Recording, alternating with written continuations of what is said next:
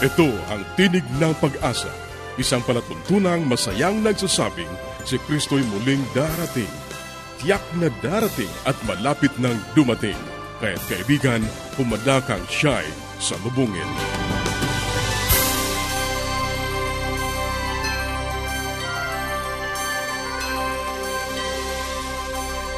Ito ang Tinig ng Pag-asa, isang programang inihahatid ng Adventist World Radio at ako ang iyong kaibigan, Narcaranza, nag-aanyaya na samahan niyo kaming muli sa 30 minutong paghahayag ng mga kaalaman sa malusog na pangangatawan, masaya at matatag na sambahayan at higit sa lahat sa pagtuklas ng pag-asa na nagmumula sa salita ng Diyos. Tanging pagbati sa ating mga kababayang nakikinig sa iba't ibang lugar na naaabot ng ating programa sa loob at labas ng ating bansa. Maraming salamat sa inyong walang sawang pagsubaybay, ang pagpapala ng Panginoong Diyos at ang kanyang pag-iingat ang inyong patuloy na maging karanasan. Kung hindi ka pa nakatatanggap ng mga aralin sa Biblia at ng aklat na aming ipinamimigay, sumulat ka lamang o kaya ay mag-text. Ang ating address, Tinig ng Pag-asa, P.O. Box 401, Manila, Philippines. Tinig ng Pag-asa, P.O. Box 401, Manila, Philippines. O mag-email sa tinig at awr.org. Tinig at awr.org. Maaari ka rin mag-text sa ating mga numero sa Globe 0917-1742-777. 0917-1742-777 at sa Smart 0968-8536-607 0968-8536-607 Maaari ka rin magpadala ng mensahe sa ating Facebook page facebook.com slash awr Luzon, Philippines facebook.com slash awr Luzon, Philippines. Ang ating mga pag-uusapan ngayon sa buhay pamilya, mga batayang susuri sa ating pakikitungo sa tahanan. Sa gabay sa kalusugan, rayoma o arthritis, ano ang dahilan ng pagkakaroon nito at paano maiiwasan? At sa ating pag-aaral ng salita ng Diyos, patuloy nating tatalakayin ang mga paksang may kinalaman sa pagiging katiwala. Yan ang ating mga pag-uusapan dito pa rin sa Tinig ng Pag-asa. Manatili kang nakikinig.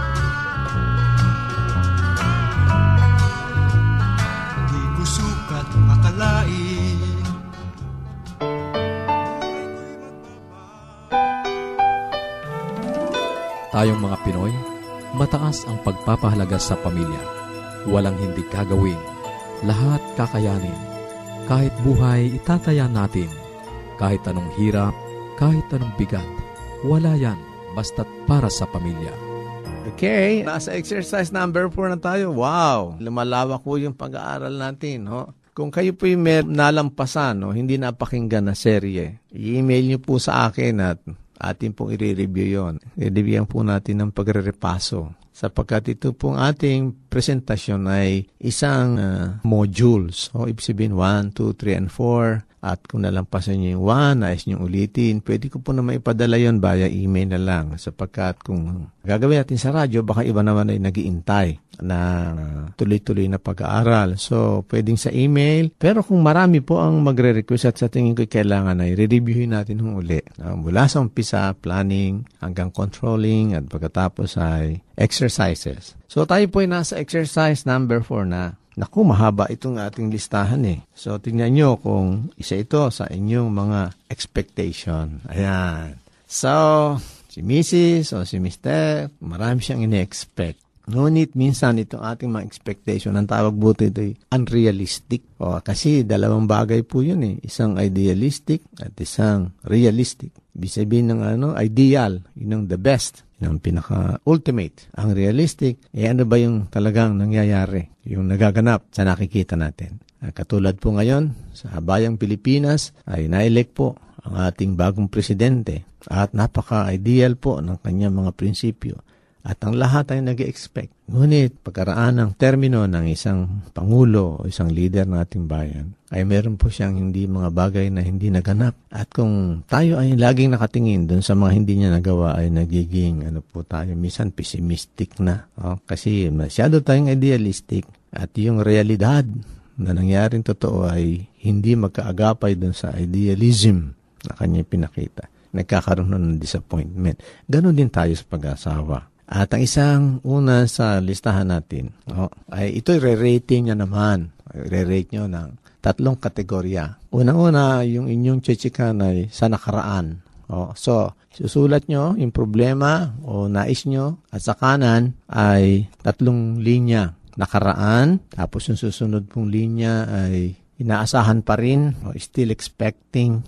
At yung pangatlong linya po ay new expectation. Yan. Bakit? Eh yung pong in the past, yung po yung inyong idealistic. At hindi natutupad, ang realidad ay hanggang ngayon naasahan nyo pa rin. Pero ano ba ang dapat? Meron ba kayong dapat na new expectation? Ayan, no? Sharing lang ho ito, ho. huwag kayong magalala. Uh, exercise lang po ito sa sharing nyo. Okay? So number one po sa ating listahan, dapat Ayan. Ang pisa pong statement ay dapat ang aking asawa, ito na, number one, ay laging nakikinig sa akin. O, nung bago po kayo ikasal, ito ang ini-expect nyo, na pag kayo nagsasalita, dapat siya nakikinig na maigi. Kung yun ay isa sa mga dahilan ng expectation, ilagay nyo po ng check doon sa nakaraan. Sa pangalawang linya, kung hindi nyo nakikita yung ginagawa niya yon ay uh, checkan nyo po, still expecting. Naasahan ko pa rin. Sa new expectation, ay wala ba kayong bago na expectation sa kanya? Yung pa rin. So kung wala na kayong bago, ay yung dalawa lang inyong chikan. O, pangalawang tanong sa inyo. Dapat ang aking asawa ay laging nasa tahanan at kasama yung aking mga anak. Okay? In the past, check. Still expecting, check. Pero, oh, ang sagot dito ay natupad niya. Huwag niyo na lagyan ng check yung still expecting. Nagagawa niya naman eh. Okay. Meron ba kayong bagong expectation para sa kanya kung nagagawa niyo? Ayan, no? Pangatlo, aking asawa dapat full-time ko magtrabaho. Work full-time. 8 to 5, overtime pa. Okay, in the past po, check. Sa kasalukuyan, present, mm, kung hindi, ay still expecting kayo. Pero kung nagagawa niya naman at masipag po naman, eh wag niyo nang checkan. Eh, pero ano ba ang bago niyong expectation sa kanya? Naku, nakakatatlo pa lang po tayo, pero oras na. Itutuloy ho natin. Oh, maganda itong pag-aaral natin. Itutuloy natin. Yung last, next three. Salamat pong muli. Si June Banag po ito.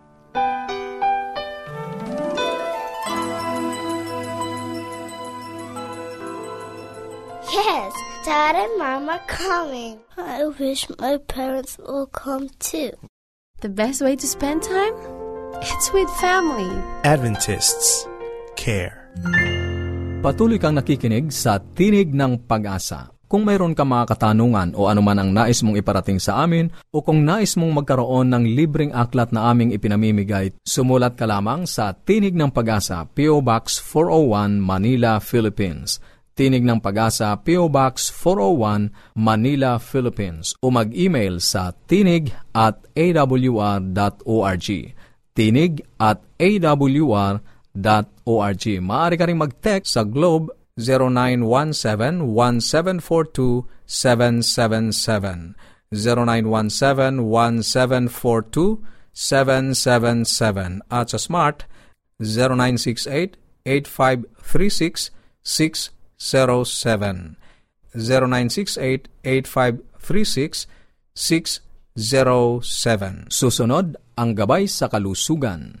Magandang araw po sa ating mga tagapakinig. Ako po ay nagagalak dahil magkakasama-sama na naman tayo sa health portion. Ako po ang inyong doktor sa Himpapawid, si Dr. Linda Lim Varona. Pwede po kayong lumiham sa akin kung meron po kayong katanungan. Ilagay lang po ninyo sa inyong mga envelope Dear Doctor, P.O. Box 401 Manila, Philippines, no? P.O. Box 401 Manila, Philippines.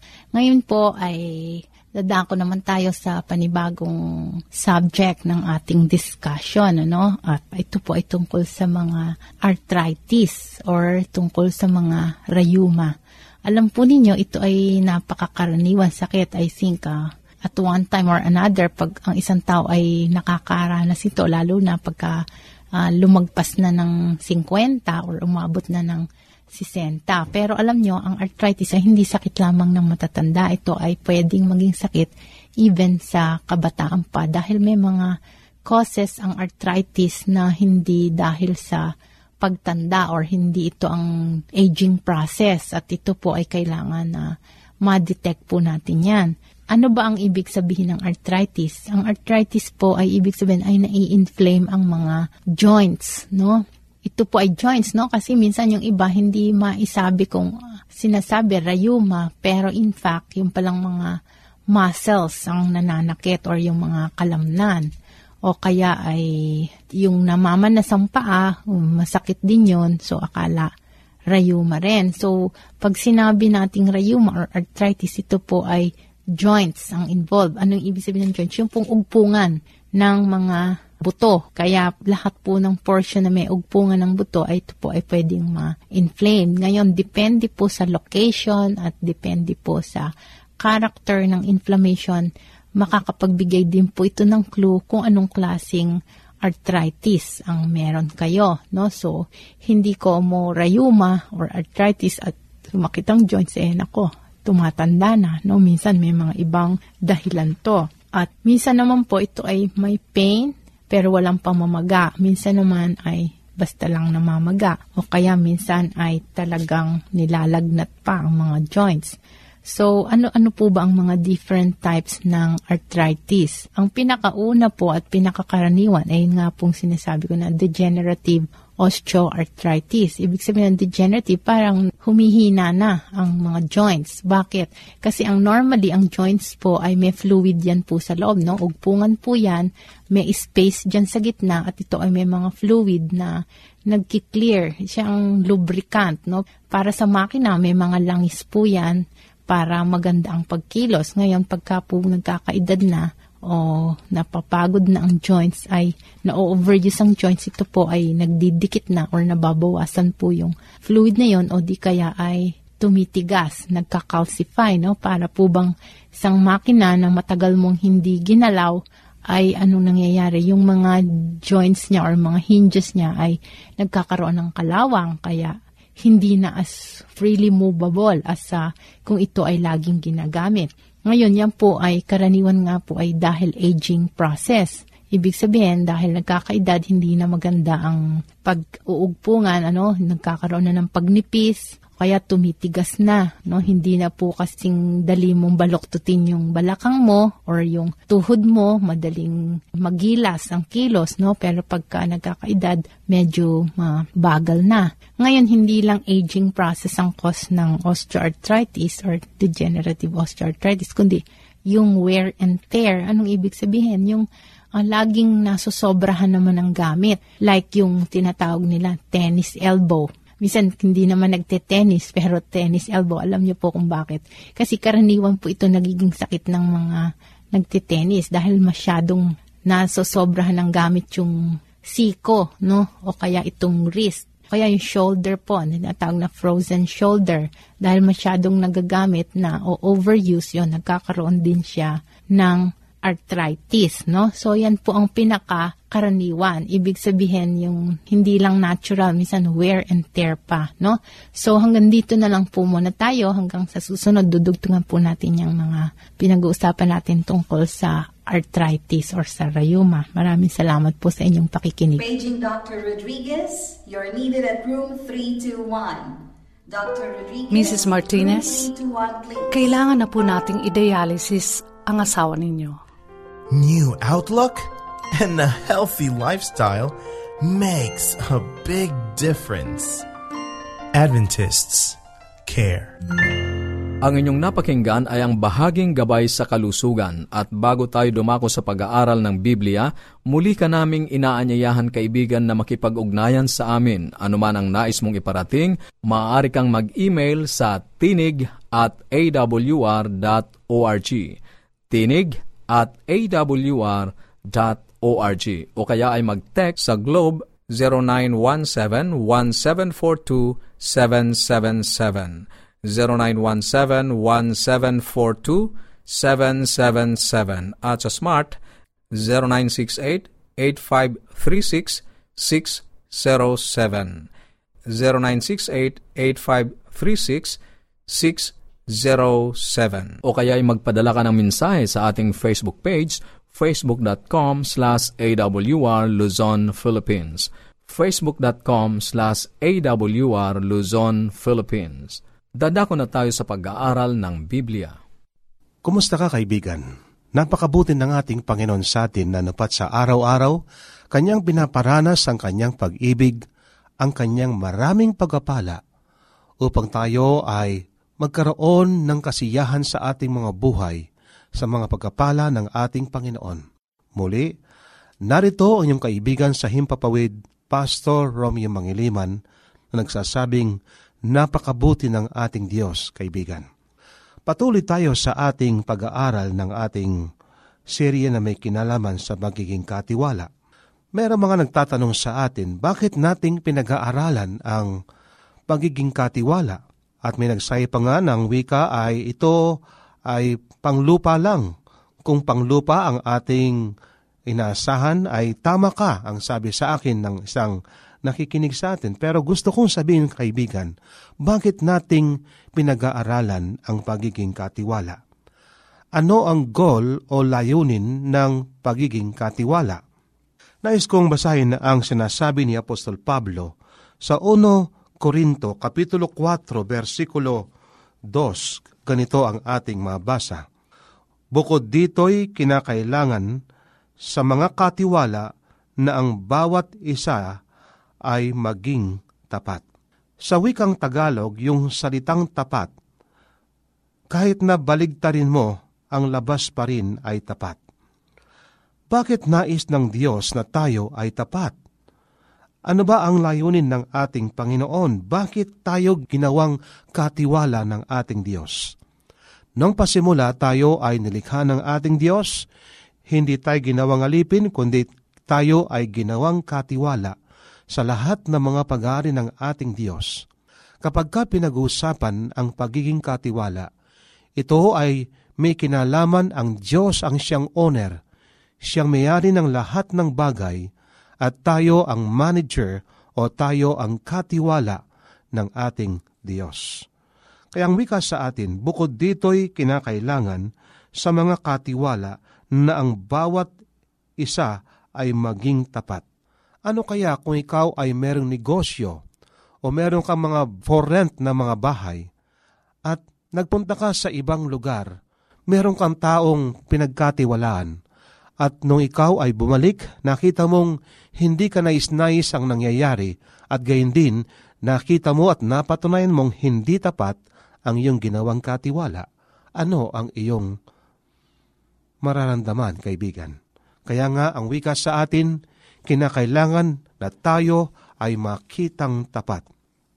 Ang nais ng ating Diyos kung bakit tayo ay gusto niyang maging tapat sa lupang ito, sapagkat ang Diyos ay kanyang nais na makita na tayo ay tapat sa mga bagay na espiritual. Mula sa mga material, tayo ay sinusubukan ng ating Panginoon. At sa mga bagay na ito, kung tayo ay maging tapat sa mga bagay na espiritual na kanyang pinagkakalaob. At mapansin natin sa Biblia, mula sa mga bagay na nakikita, tayo ay dinadala ng ating Diyos sa mga bagay na hindi nakikita. Subalit, nais ng ating Panginoon na huwag tayong manatili sa mga bagay na material o nakikita, kundi tayo ay patungo sa mga bagay na espiritual, patungo sa langit na bayan. Kaya mahalaga kaibigan, na tayo ay maging tapat sa mga bagay sa libutan na ito na pinagkatiwala ng Diyos sa atin sapagkat meron siyang nais na makita at maranasan natin sa ating pang matagalang buhay o yung eternity na ating maranasan. Mapansin natin sa ating bal na kasulatan na ang nagbibigay ng tinapay o ng ating pagkain walang iba kundi ang ating Panginoon. At mula sa material na tinapay na ating kinakain upang tayo ay hindi magutom, ang sabi nga ng ating Panginoon sa San Mateo 4.4, hindi lamang sa tinapay na bubuhay ang tao, kundi sa salita ng Diyos. At binanggit din ng ating Panginoon, siya ang tinapay ng buhay. Sa makatuwid, kung merong tinapay na pisikal, merong tinapay ng buhay, ito ang espiritual na tinapay at walang iba kundi ang ating Panginoon. Kinakailangan nating tanggapin ang ating Panginoon sa araw-araw. At kung bakit nating pinag-aaralang kaibigan, ang pagiging tapat na katiwala sapagkat ito ang paghahanda sa darating na sanlibutan na kung saan doon ay wala ng kamatayan, doon mabubuhay ang tao ng walang hanggan. Sapagkat ang ating Diyos ay meron siyang pangako sa atin ayon sa sinasabi ni Apostol Pablo sa 1 Korinto, Kapitulo 2, versikulo 9. Datapwat gaya ng nasusulat, ang mga bagay na hindi nakita ng mata at ni narinig ng tenga, ni hindi pumasok sa puso ng tao ang anumang mga bagay na iniyahanda ng Diyos sa kanila na nagsisiibig sa Kanya. Sa makatuwid kaibigan, iniyahanda tayo ng Diyos sa mga bagay na hindi pa nakita ng ating mga mata. Narinig ng tenga yung ganda na inihahanda ng Diyos sa kanyang mga anak. Bakit ganito ang sinasabi ng ating Biblia? Kung atin natatandaan yung ating unang nabanggit noon sa karnasan ni Abraham, lingkod ng ating Diyos. Si Abraham ay mayaman sa kanyang kapanahunan. Subalit siya ay tinawag ng ating Diyos upang pumunta sa lupain na kanyang pinangako na hindi pa nakita ni Abraham ang itsura, bang kalagayan ng lupang pangakong yon. Subalit, dahilan sa kanyang pananampalataya sa ating Panginoon, naglakbay siya. Iniwan ang kanyang magulang, ang kanyang mga kapatid, upang sa ganon siya ay pupunta sa lupain na pinangako ng Diyos sa kanya. At pagkatapos, si Abraham ay binigyan ng pangako ng Diyos ng maraming mga anak. Subalit si Abraham ay matanda na ang edad ay 99 anyos at ang kanyang asawa tanda na rin. Hindi na panahon para sa kanya ang mga anak sa likas ng mga bae. Subalit, ayon sa kasaysayan, ang Diyos ay pinagkalob din ng kanyang pangako, nagkaanak si Sara, ang pangalan ay si Isaac. Subalit nung si Isaac ay marahil 18 anyos at si Abraham ay 120 years old, pinagkaloob ng Panginoon sa kanya ang isang napakatinding pagsubok sapagat ang sabi ng ating Diyos, Abraham, ihandog mo ang iyong anak. Nangangulugan, mamatay ang kanyang anak na si Isaac. Subalit, si Abraham ay alam niya ang tinig ng Diyos. Siya ay nagtagumpay sa malaking pagsubok ng ating Panginoon sa Kanya. Pansinin natin ang Henesis 22.1. Pinagawa ng Diyos ang paghahandog sa Kanyang anak upang subukin siya. Kaibigan, ang pinagkakalob ng Diyos sa atin sa lupang ito ay mga pagsubok kung papaano tayong maging tapat sa mga pangako ng ating Diyos. Kaya nga nung si Abraham ay nasumpungan na tapat, hindi ipinagkait ang kanyang anak, kundi ipinagkalob sa ating Panginoon, pinagkaloob ng ating Diyos ang maraming pagkapala sa kanyang anak o sa kanyang lingkod na si Abraham. Gayun din tayo kaibigan. Tayo ay sinusubok hindi upang pahirapan tayo ng ating Diyos. Tayo sinusubok upang tayo ay makitang tapat sa mga bagay na ipagkakatiwala ng ating Panginoon. Ang sabi nga sa atin, mga bagay na hindi nakita ng mata at ni narinig ng tenga ni hindi pumasok sa puso ng tao anumang mga bagay na inihahanda ng Diyos sa kanilang nagsisiibig. Kaibigan, napakaganda ng pangako ng Diyos sa iyo. Nanapat kung tayo ay magtatapat sa lupang ito at ang ating karakter, ito lamang ang ating madadala sa langit kung tayo man ay maraming salapi, maraming mga pagkapala, ang ating tanging madadala patungo sa langit na bayan na inihahanda ng tahanan sa atin ng Diyos, walang iba kundi ang ating karakter. Ang sabi nga sa atin sa banal na kasulatan, sulat pa rin ni Apostol Pablo sa 2 Korinto, Kapitulo 8, versikulo 24. Ininangang ipakita sa kanila sa harapan ng mga iglesia ang katunayan ng inyong pag-ibig at ng aming pagmamapurik dahil sa inyo. Kaibigan, ang ating pagiging tapat sa harap ng ating Panginoon, ito ay katunayan ng ating pag-ibig sa Kanya. At kung tayo tatalima sa Kanyang mga salita, susundin natin ang Kanyang tagubilin sa atin. Susundin natin ang Kanyang kalooban, ang Kanyang mga salita. Ito ay nagpapatunay na tayo ay tapat sa ating Panginoon. Tayo ay nagbabalik ng tapat na ikapo at tayo ay nagbibigay ng handog hindi upang parangalan ang ating sarili, kundi upang ating ibalik ang papuri, ang pasalamat sa ating Panginoon. Kaibigan, napakabuti ng ating Panginoon na napat sa kanyang maraming pagkapala. Nais niyan tayo ay maging tapat sa Kanya makitang tayo nagtatapat na bilang kanyang mga katiwala. Maraming salamat sa iyong pakikinig. Sana'y nakinabang ka sa ating mga pag-aaral. Muli ka naming inaanyayahan na makipag-ugnayan sa amin sa anumang katanungang nais mong iparating, gayon din kung nagnanais kang magkaroon ng mga libreng aklat at mga aralin sa Biblia. Sumulat ka lamang sa Tinig ng Pag-asa, P.O. Box 401, Manila, Philippines Tinig ng Pag-asa, P.O. Box 401, Manila, Philippines. Maaari ka rin mag-email sa tinig at awr.org. Tinig at awr.org o magpadala ng mensahe sa ating Facebook account facebook.com slash awr Luzon, Philippines facebook.com slash awr Luzon, Philippines Maaari ka rin mag-text sa Globe 0917-1742-777. 0917-1742-777. At sa Smart, 0968-8536-607. 0968-8536-607. At upang ma-download ang mga hindi napakinggang programa, magtungo lamang sa ating website www.awr.org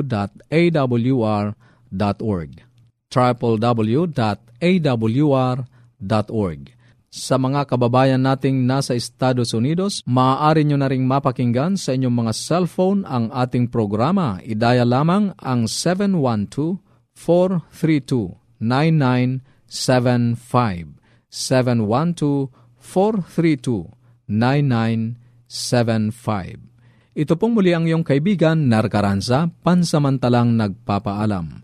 Sa Roma 15.13, pagpalain kanawa ng Diyos ng pag-asa, ng buong kagalakan at kapayapaan.